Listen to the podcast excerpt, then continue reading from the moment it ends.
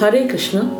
ஸ்ரீமத் பகவத்கீதாவின் இருநூத்தி முப்பத்தி இரண்டாவது நாள் பகவத்கீதையின் பதினைந்தாவது அத்தியாயம் புருஷோத்தம யோகத்தின் மீள் பார்வையில் இது மூன்றாம் நாள் தொகுப்பாகும்.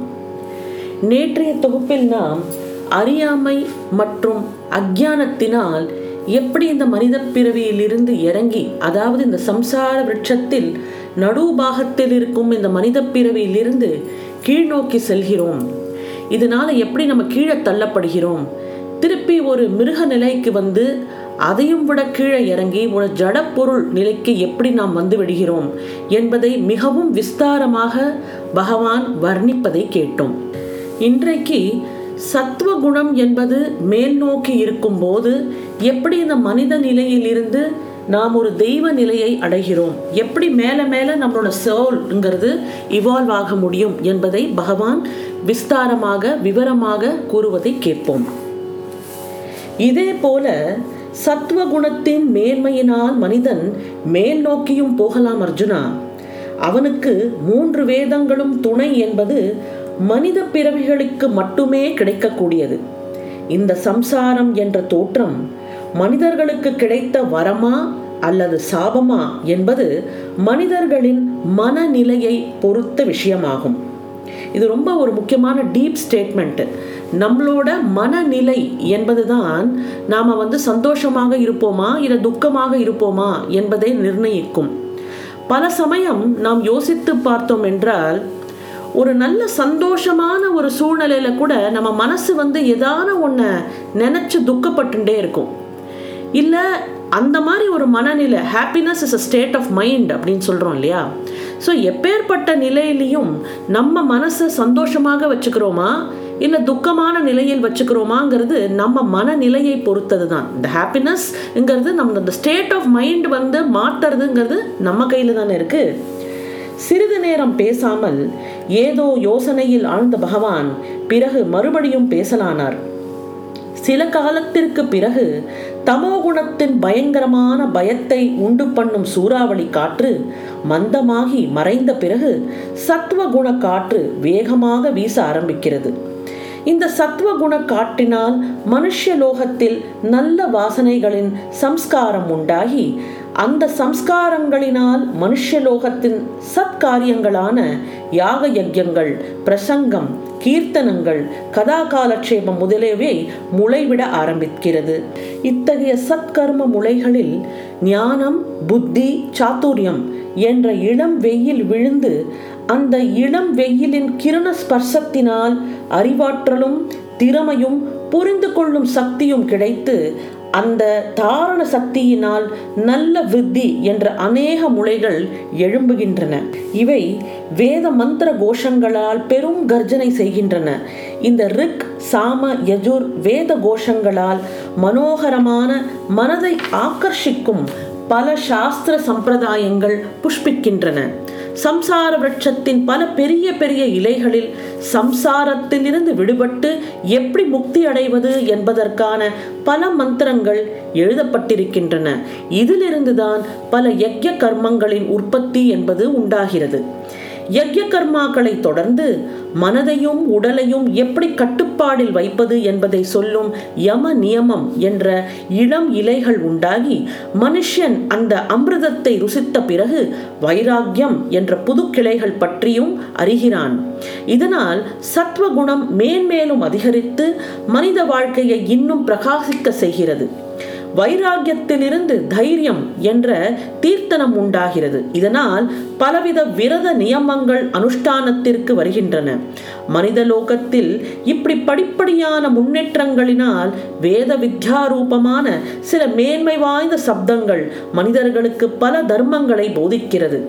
இந்த சக்தி வாய்ந்த சப்தங்கள் மந்திரமாக ஏற்று போற்றி உரத்த குரலில் பிராமண ஜனங்கள் கர்ஜிக்கும் போது சுப பலனாக ஸ்வர்கலோகம் பித்ருலோகம் இவைகளின் கதவுகள் தாமாக திறந்து கொள்கின்றன. இப்போ இந்த சக்தி வாய்ந்த சப்தங்கள் அப்படின்னு பகவான் சொல்றது என்னன்னா பகவானின் நாமாவளி தான் இந்த கலியுகத்துக்கு நாம சங்கீர்த்தனம் மட்டுமே போதும். நம்மளால பெரிய பெரிய யாக யஜ்யங்கள் செய்வது இந்த மாதிரி பல பல இடங்களுக்கு போய் தரிசித்து வருவது இதெல்லாம் அன்றாடம் செய்வது என்பது கஷ்டம். நம்மளால் ரொம்பவும் சுலபமாக செய்யக்கூடியது பகவானின் நாமாக்களை ஜபித்து கொண்டே இருப்பதுதான். அன்றாட பணிகளை செய்யும் போதே இந்த நாமாவளியை சொல்லிக்கொண்டே செய்யலாம். அதாவது ஒரு சில மந்திரங்களுக்கு குருவின் தீட்சை என்பது அவசியமாக இருக்கும். ஒரு சில மந்திரங்களுக்கு இந்த தீட்சை என்பதெல்லாம் அவசியமே இல்லை. அம்மாவையும் அப்பாவையும் அழைப்பதற்கு நமக்கு எந்த விதமான ஒரு குருவோட கைடன்ஸும் தேவையில்லை. அந்த மாதிரி சமயத்துல இந்த ஒரு சில மந்திரங்கள் ரொம்ப பவர்ஃபுல் மந்திரங்கள் ஓம் நமச்சிவாய ஓம் நமச்சிவாய ஓம் நமச்சிவாய சிவாய நமவோம் சிவாய நமவோம். ஹரே கிருஷ்ண ஹரே கிருஷ்ண கிருஷ்ண கிருஷ்ண ஹரே ஹரே. ஹரே ராம் ஹரே ராம் ராம் ராம் ஹரே ஹரே. ஓம் நமோ நாராயணாய ஓம் நமோ பகவதே வாசுதேவாய. இந்த மாதிரி எத்தனையோ மந்திரங்கள். பகவானின் சஹசிரநாமா லலிதா சஹஸ்ரநாமம் இருக்கிறது சிவசஹஸ்ரநாமம் இருக்கிறது எல்லாருக்கும் மிகவும் பரிச்சயமான விஷ்ணு சஹஸ்ரநாமம் இருக்கிறது. இந்த நாம கோஷம் இது வந்து நம்ம சொல்லலைனாலும் பரவாயில்ல காதில் கேட்டுட்டே இருக்கிறது கூட நமக்கு ஒரு விதமான ஒரு பாசிட்டிவிட்டியை நமக்கு இது கிரியேட் பண்ணும். இந்த சப்தங்களுக்கு அத்தனை பவர் இருக்குங்கிறது தான் பகவான் நமக்கு சக்தி வாய்ந்த சப்தங்கள் என்று சொல்கிறார். இந்த சக்தி வாய்ந்த சப்தங்கள் ஒலிக்கும் போது இந்த ஸ்வர்கலோகம் மற்றும் பித்ருலோகத்தின் கதவுகள் திறக்கப்படுகின்றன என்று சொல்கிறார்.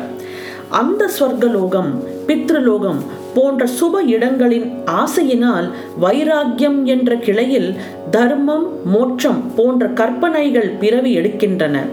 தர்மஸ்ரத்தையின் வேகத்தில் சந்திரலோகம் சூரியலோகம் சத்தியலோகம் ரிஷிலோகம் வித்யாதரலோகம் போன்ற குறுக்கு கிளைகளின் விஸ்தரிப்பு இந்த மரத்தின் மேல்பாகத்தில் உண்டாகிறது. இதற்கு மேல் இந்திரலோகம் பிரகாசிக்கிறது. இதற்கு மேல் தவம் ஞானம் இவைகளின் செழுமையினால் ஓங்கி உயர்ந்த கஷ்யபர் மருச்சி முதலிய ரிஷி மார்க்கங்களின் கிளைகள் இருக்கும். இப்படி உயர உயர வளர்ச்சி பெற்றவைகளின் முன்னால் பிரம்மதேவன் ரூபமும் சங்கரரின் ரூபமும் தோன்றும். இந்த பிரம்மனுக்கும் சங்கரருக்கும் மேல் சுத்த பிரம்மத்தை தவிர வேறு ஒன்றுமே கிடையாது. சனக்க சதந்தனன் போன்ற பெயர்களுடைய நிவிருத்தி மார்க்கத்தில் மிக உயர்ந்த கிளைகள் இந்த மாயையில் அகப்படாமல் மூல வேருடன் ஆரம்பத்திலேயே பிரம்மஸ்வரூபத்தில் ஒன்றாகிவிட்டன. அர்ஜுனா இந்த பிரசித்தி பெற்ற சனாதன சம்சார விரக்ஷம் தன்னுடைய கவர்ச்சியினாலும் கம்பீரமான வளர்ச்சியினாலும் எல்லாரையும் பயமுறுத்தி கொண்டிருக்கிறது. இந்த மரத்தினுடைய வர்ணனைகளை கேட்டு நீ ஒருவேளை மனதில் மிகவும் குழப்பம் அடைந்திருப்பாய். அத்துடன் இந்த மரத்தின் எந்த கிளையில் நாம் இருக்கிறோம் என்று நீ மனதில் கற்பனை செய்து கொண்டிருப்பாய். ஆனால் அர்ஜுனா நான் வர்ணித்தபடி இந்த புரிந்து கொள்ள முடியாத அளவு விசாலமான மரத்தின் உருவம் மட்டும் உன்னுடைய கண்களின் முன்னால் உண்மையாக நிற்கவில்லை என்றால் இந்த மரத்தில் உன்னிடம் உன் உடல் இருக்கும் கிளை உனக்கு கூட தெரியாது. நமக்கு நம்முடைய இடமே தெரியாத அளவிற்கு இந்த மரம் ஏமாற்றும் தன்மை உடையது. அதாவது நம்முடைய இடமே தெரியாமல் செய்யும் மாயா ஜாலம் என்ற கண்கட்டு வித்தையை இந்த மரத்தினால் செய்ய முடியும். தோற்றத்தினால் தலைகீழாக தெரியும் இந்த மரத்தின் ஆணிவேர். அதாவது ஆரம்பம் மேலே பிரம்மத்திலிருந்து ஆரம்பித்து மத்தியில் மனிதர்களால் சூழப்பட்டு கீழ்கிளைகளில் முறையே பட்சி பிராணிகள் பாம்பு சிங்கம் போன்றவைகளின் கூட்டத்தினால் நெருக்கப்பட்ட பிறகு அதற்கு கீழே கல் மணல் பூல் பூண்டு கற்பாறை போன்றவைகளினால் ஒழுங்கில்லாத முறையில் ஆனால் மிக தடித்தனமாக பல குறுக்கு கிளைகள் ஒன்றுடன் மற்றொன்று சிக்கிக்கொண்டு விசாலமாக வளர்ச்சி அடைந்திருக்கிறது. அடே அர்ஜுனா இந்த எல்லை காண முடியாத மரத்தில்தான் நீயும் ஒரு இடத்தில் மாட்டிக்கொண்டிருக்கிறாய். ஆனால் எங்கே எப்படி என்று உன்னால் ஒரு பொழுதும் கண்டுபிடிக்க முடியாது. காரணம் இந்த மரம் யாருடைய கண்களுக்கும் தெரியாது. அத்துடன் இது எவ்வளவு பறந்திருக்கிறது என்பதும் உனக்கு தெரியாது. ஆகையால் நீ இதை காணாமல் போக செய்யவும் முடியாது. ஆனால் ஏ குந்தி புத்ரா ஒருவேளை நீ மனது வைத்தால் இந்த பிரமை மூலமான மரத்தில் இருந்து குதித்து உன்னால் வெளியே போக முடியும். அதோடு உன் மட்டுக்கும் உன் கிளையை முழுவதுமாக நீ வெட்டி கொள்ள முடியும். இது உனக்கு மட்டும்தான் முடியும் என்பதும் இல்லை. எந்த ஒரு மனித பிராணியினாலும் கூட வைராக்கியம் விவேகம் இவற்றை கை கொண்டு இதை செய்ய முடியும். ஆனால் இந்த மரம் மட்டும் உண்மை இல்லை நம்முடைய பிரமை என்பதை மனதில் பதிய வைத்துக் கொள்ள வேண்டும். நாம் சிறிய குழந்தைகளுக்கு அதோ பார் பூச்சாண்டி வருகிறான் என்று வார்த்தைகளினாலேயே பயம் காட்டுகிறோமே அது வெறும் கற்பனை தானே. இல்லையா? அதுபோல ஜீவனின் முன்னால் இந்த மூல மாயை தான் இந்த பூச்சாண்டி மரத்தை நிறுத்தி வைத்திருக்கிறது. இதில் உண்மை இல்லை என்பதை மனிதர்களுக்கு புரியும் போதே இந்த மரம் காணாமல் போய்விடும். அர்ஜுனா நாம் வேடிக்கையாக சூரிய வெளிச்சம் அவ்வளவு கடுமையாக இல்லாத நேரங்களில் எப்பொழுதாவது கொஞ்ச நேரம் ஆகாசத்தில் தோன்றி தோன்றி மறையும் பல நிற மேகங்களை கவனித்தால் அது நமக்கு விதவிதமான தோற்றங்களை காட்டுகிறது. மலை சிகரம் போல யானை சிங்கம் பெரிய பாம்பு மயில் கழுகு கடற்கரை மணல் பரப்பு போல சில சமயம் அடுக்கடுக்காக தமக்கு தெரியும். சில ராட்சச முகங்கள் ஏதாவது கடவுள் உருவம் கூட தெரியலாம். அவை மாறியும் மறைந்தும் போகும். அவைகளை காணாமல் போக செய்ய நாம் ஏதாவது சிரமம் எடுத்துக்கொள்கிறோமா அடே முயலின் கொம்புகளை வெட்ட ஏதாவது ஆயுதம் தேவையா? முயலுக்கு தான் கொம்புகளே கிடையாதே. கொம்பே இல்லை என்றால் அதை வெட்டுவது எப்படி? அதுபோல சம்சார விருட்சம் என்று உண்மையாக எதுவும் இல்லாத போது அதை வெட்டி எறிய பலமுள்ள மனிதனோ ஏதாவது கோடாளி அறிவாளின் அவசியம்தான் எதற்கு? ஆகாசம் சந்தியாகால நேரத்தில் பார்க்க எவ்வளவு ரம்யமாக பல நிறங்களுடன் தெரிகிறது. அங்கே ஏதாவது மலர்கள் பூத்தால் அதை பறித்து நாம் வாசனை பார்க்கலாமா என்ற கற்பனையில் எவனுக்கு நம்பிக்கை இருக்கிறதோ அவன்தான் இந்த சம்சார விரட்சத்தை எதனால் எப்படி வெட்டலாம் என்று சிந்தனை செய்வான். சுத்த பைத்தியக்காரன். அர்ஜுனா ஒரு சிறந்த கைத்தேர்ந்த சித்திரக்காரன் வெள்ளை சுவற்றில் நல்ல நிறங்கள் உபயோகித்து ஒரு அடர்ந்த புதரையும் அதன் பக்கம் எந்த வினாடியும் நம்ம மேல பாய வரும் போல ஒரு கோரமான சிங்கத்தை அதே பெரிய அளவில் தத்ரூபம் என்று சொல்லும்படி வரைந்திருக்கிறான் என்று வைத்துக்கொள். அப்பொழுது அந்த சிங்கத்தை கொல்ல நாம் ஆயுதங்கள் ஏன் சேகரிக்க வேண்டும்? வெகு சுலபமாக ஒரு ஈரத்துணியால் துடைத்து விட்டாலே போதுமே. அந்த சிங்கம் அங்கு இருக்குமா என்ன? அதுபோல இந்த தலைக்கீழான சம்சார மரம் என்பது வெறும் கற்பனை. நாம் பார்க்கும் இந்த உலகம் அதிலுள்ள பொருட்கள் மனிதர்கள் எல்லாமே பிரம்மம் என்ற வெள்ளை சுவற்றில் மாயை என்ற கைத்தேர்ந்த சித்திரக்காரியால் வெகு நேர்த்தியாக வரையப்பட்ட சித்திரம் என்று நாம் நினைப்பது நமக்கு ஒரு விதத்தில் அமைதியை தரும். அப்போ சுற்றி நடந்து கொண்டிருக்கும் காட்சிகள் எல்லாமே வெறும் மாயை அப்படிங்கிற அந்த தாட் மனசுல வரும்போது நம்ம அதுலேருந்து டிட்டாச் ஆக ஆரம்பிக்கிறோம். கனவில் சில சமயம் சந்தோஷமும் சுகமும் அனுபவிக்கிறோம். சில சமயம் துக்கம் பயம் பெரிய பெரிய கஷ்டங்களையும் அனுபவிக்கிறோம். ஆனால் தூக்கத்திலிருந்து விழிப்பு ஏற்பட்ட பிறகுதான் நாம் அனாவசியமாக சுகதுக்கம் அனுபவித்தோம் என்று புரிகிறது. அதுபோல் அர்ஜுனா இந்த சம்சாரத்தில் நான் அனுபவிப்பது எல்லாமும் ஒரு விதத்தில் கனவு போலதான். ஆனால் அதை நாம் இல்லை என்று நினைப்பதற்கும் மறப்பதற்கும் கேவலம் ஞானம் என்ற விழிப்பை பெற வேண்டும். இதையும் கேள் ஒருவேளை இந்த சம்சார மரம் உண்மை என்றே இருந்தாலும் அடிமரம் வேலிலிருந்து கிளைகள் வரை அதை வெட்டி எரிய எந்த பராக்கிரம புருஷன் வெளிவருவான்? அது நடக்காது ஒரு காலம் நடக்கவே நடக்காது. அப்படி எவனாவது ஒருவன் மட்டும் இருந்தால் இதுவரை ஒரே குத்தில் இங்க இருந்தபடியே ஆகாசத்தில் ஓட்டை போட்டிருக்க மாட்டானா? மாயையின் பொய் வேலைக்கு எவ்வளவு சக்தி இருக்கிறது என்று பார். காணல் நீர் போல் இந்த சம்சார மரமும் பொய்யே ஆகும். ஆனாலும் இதற்கு முடிவே கிடையாது என்பதும் ஒரு உண்மை பேச்சுதான். எதுவரை மனிதனுக்கு விழிப்பு வரவில்லையோ அதுவரை தூக்கத்திற்கும் அதில் வரும் கனவுகளுக்கும் முடிவு இருக்குமா என்ன? எதுவரை இரவு முடியவில்லையோ அதுவரை பொழுதும் விடியுமா என்ன? எதுவரை பலமான காற்று வீசுவது நிற்கவில்லையோ அதற்கு பெரிய பெரிய நீர்நிலைகளின் அலைகள் அடிப்பது நிற்கதான் நிற்காது. இரவில் விளக்கை அணைத்தால் வெளிச்சம் தானே ஓடிப்போகும் அல்லவா?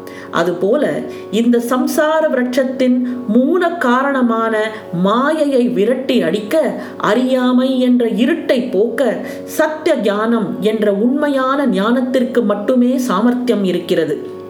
மனிதர்களுக்கு எதுவரை உண்மையான ஞானம் உண்டாகவில்லையோ அதுவரை இந்த மரமும் உயிருடன் இருக்கும். ஆனால் எது உண்மையில் இல்லையோ அதற்கு ஆரம்பம் ஏது முடிவுதான் ஏது? சொப்பனத்தில் நாம் காணும் மனிதர்கள் இடங்கள் பொருட்கள் எல்லாம் பொய் என்றாலும் அவைகளை ஒரு விதத்தில் நாம் பார்க்கிறோமே. அதை போலவே தோற்றத்திற்கு வந்திருப்பது போல் தோன்றும் இந்த உலகம் மலை மடுக்கள் செடிக்கொடிகள் பட்சிப்பிராணிகள் நம்முடைய குடும்பம் என்ற சம்சாரம் மகன் மகள் பேரன் பேத்திகள் எல்லாமே நிழல் உருவம் போன்ற ஒரு கனவு என்பது பிரம்ம ஞானிகள் கண்டறிந்த ஒரு உண்மையாகும். இது எவ்வளவு ஆச்சரியம்! அர்ஜுனா நான் முன்பே உனக்கு சொன்னது போல இந்த சம்சாரத்தின் இருப்பு நகருவது எல்லாமே மிகவும் வேகமாக நடைபெறுவதால் இதற்கு ஆரம்பியம் இருக்கிறது முடிவு இருக்கிறது என்று சொல்ல முடியாத ஒரே காரணத்தினால் இதற்கு எந்த உருவமும் இல்லை என்றுதான் முடிவாக சொல்ல வேண்டியிருக்கிறது. இந்த உலகமயமான சம்சாரம் கேவலம் மனிதர்களுடைய அறியாமையினால்தான் பலமுள்ளதாக தெரிகிறது. இதை அழிப்பதும் மறப்பதும் எவ்வளவு சுலபம் என்றால் நான் சொன்னால் நீ நம்ப மாட்டாய். ஆத்ம ஞானத்தின் பிரகாசம் மனிதர்களுடைய மனதில் உண்டானால் இந்த உலகம் சம்சாரம் குடும்பம் என்பவைகளை ஒரே கணத்தில் இல்லாமல் போகும். இதை கேவலம் ஆத்ம ஞானம் ஒன்றினால் மட்டுமே சாதிக்க முடியும். ஆத்ம ஞானம் அடையாமல் நீ இதை வெட்ட முயற்சி செய்தால் இதன் ஒரு சிறு கிளையை கூட உன்னால் வெட்ட முடியாது உடைக்க முடியாது. ஆனால் நீ மட்டும் நிரந்தரமாக இதில் மாட்டிக்கொண்டு பல பிறவிகளிலும் சுற்றி சுற்றி வருவாய். இந்த சம்சாரத்தை வேரோடு இல்லை என்று உன்மட்டிலாவது செய்து கொள்ள வேண்டும் என்றால் அதற்கு உன்னிடம் ஆத்ம ஞானம் என்ற வீர வாழ் இருக்க வேண்டும். அதனிடம் மட்டும்தான் இதற்கு சாமர்த்தியம் இருக்கிறது. வேறு எதனிடமும் இல்லை இல்லவே இல்லை. ஆனால் அந்த ஞான வீரவாள் மழுங்கி போய்விடாமல் இருக்க அதற்கு வைராக்கியத்தின் கடுமையான கூர்மையை எப்பொழுதும் புதுப்பித்துக் கொண்டே இருக்க வேண்டும். மனிதன் இப்படிப்பட்ட கடுமையான வைராக்கியத்தை முதலில் அடைய பெற்றால் அந்த மனிதனுடைய உடலின் ஒட்டுதல் முதலில் கயன்று விழுகிறது. மனிதனின் மனப்போக்கு இதனால் உள்நோக்கி திரும்புகிறது. புத்தி விவேகம் என்ற விளக்குகள் ஞானத்தினால் அதிக பிரகாசம் அடைகின்றன. இந்த விவேகம் என்பது புத்தியின் பிரகாசத்தில் அறியாமை என்ற கருமை படியாமல் இருக்க ஒரு காவல்காரனை போலும் எப்பொழுதும் அங்கு எரிவதால் அக்ஞான மூல சம்சாரம் தானாகவே இல்லாமல் நாசமடையும். நான் பிரம்மம் என்ற அறிவின் உதயம் அந்த சத்புத்தியின் பிரகாச ஜோதியிலிருந்துதான் உண்டாகிறது. நான் பிரம்மம் என்ற கற்பனை எண்ணெய் சத்திய ஞானத்திற்கு இடைவிடாமல் கிடைத்தால் அது முழுமையான பிரம்ம ஜோதியாக இடைவெளியில்லாமல் பிரகாசிக்கும். இந்த அத்வைத்த போதத்தின் எப்பொழுதும் உள்ள சிந்தனையை உண்மை ஞானத்தின் சிரேஷ்ட கிரணம். வெறும் தோற்றமயமான சம்சாரம் ஞானத்தில் கரைந்து நாளாவட்டத்தில் முழுவதுமே இல்லாமல் போகிறது. அதன் ஞாபகம் கூட வராது. அர்ஜுனா கிணறு வெட்டப்படுவதற்கு முன்னால் இருந்தே அந்த குறிப்பிட்ட இடத்தில் குறிப்பிட்ட ஆழத்தில் தண்ணீரின் ஊற்று இருந்ததுதான் காரணம். ஆனால் அங்கு தரையை பெயர்த்து ஆழமாக வெட்டிக்கொண்டே போனதில் ஊற்றின் மேல் இருந்த மண் கல் முதலியவை முற்றிலும் அகற்றப்பட்டதனால் ஊற்றின் தண்ணீர் நமக்கு தெளிவாக தெரிய வருகிறது. நான் நீ அவன் அது என்று எல்லா கல்லும் மண்ணும் அகற்றப்பட்டால் ஸ்வயம் பிரம்மம் தெளிவாக தெரிய வரும் என்றால் நம்மால் உணர முடியும். நான் பிரம்மம் நான் பிரம்மம் அகம் பிரம்மாஸ்மி. இது நாம் நிறைய கேள்விப்பட்டிருக்கிறோம். நான் பிரம்மம் அப்படிங்கிறத எப்படி புரிஞ்சுக்கிறது? என்றால் நான் எப்படி புரிந்து கொள்கிறேன் என்றால் இப்போ இந்த எக்ஸாம்பிளில் நாம் பார்த்தோம் இல்லையா? வெள்ள சவர் அந்த வெள்ள சவரில் வந்து சித்திரம் வரையப்பட்டிருக்கிறது. அகம் பிரம்மம். நான் பிரம்மம் அப்படின்னு சொல்லும்போது நம்மள நம்ம மனசை அந்த வெள்ளை சுவர் போல் இருக்க வேண்டும். அந்த வெள்ளை சுவரில் வேற எந்த விதமான கலரும் கிடையாது. அந்த மாதிரி ஒரு மென்டல் ஸ்டேட் நமக்கு இருந்தால் ஒரு வெள்ளை சுவரை போல் இருக்கிற ஒரு மென்டல் ஸ்டேட் நமக்கு வந்தால் நான் பிரம்மம் அகம் பிரம்மாஸ்மி அப்படிங்கிற நிலையை அடையலாம். எந்த விதமான கலர்ஸும் இல்லாமல் இருப்பது. இதை மேலும் நாம் சிந்திப்போம். பகவான் மிகவும் விஸ்தாரமாக இந்த முமுக்ஷு ஞானி இதை என்ன? இந்த முமுக்ஷு ஞானி என்றால் என்ன? இது வந்து இது நான் பிரம்மம் என்பதற்கும் இந்த முமுக்ஷு ஞானிக்கும் என்ன சம்பந்தம் என்பதை நாளை தொகுப்பில் நாம் கேட்போம். பகவத்கீதையின் இருநூத்தி முப்பத்தி மூன்றாவது நாளான நாளை உங்களை சந்திக்கின்றேன். நன்றி வணக்கம்.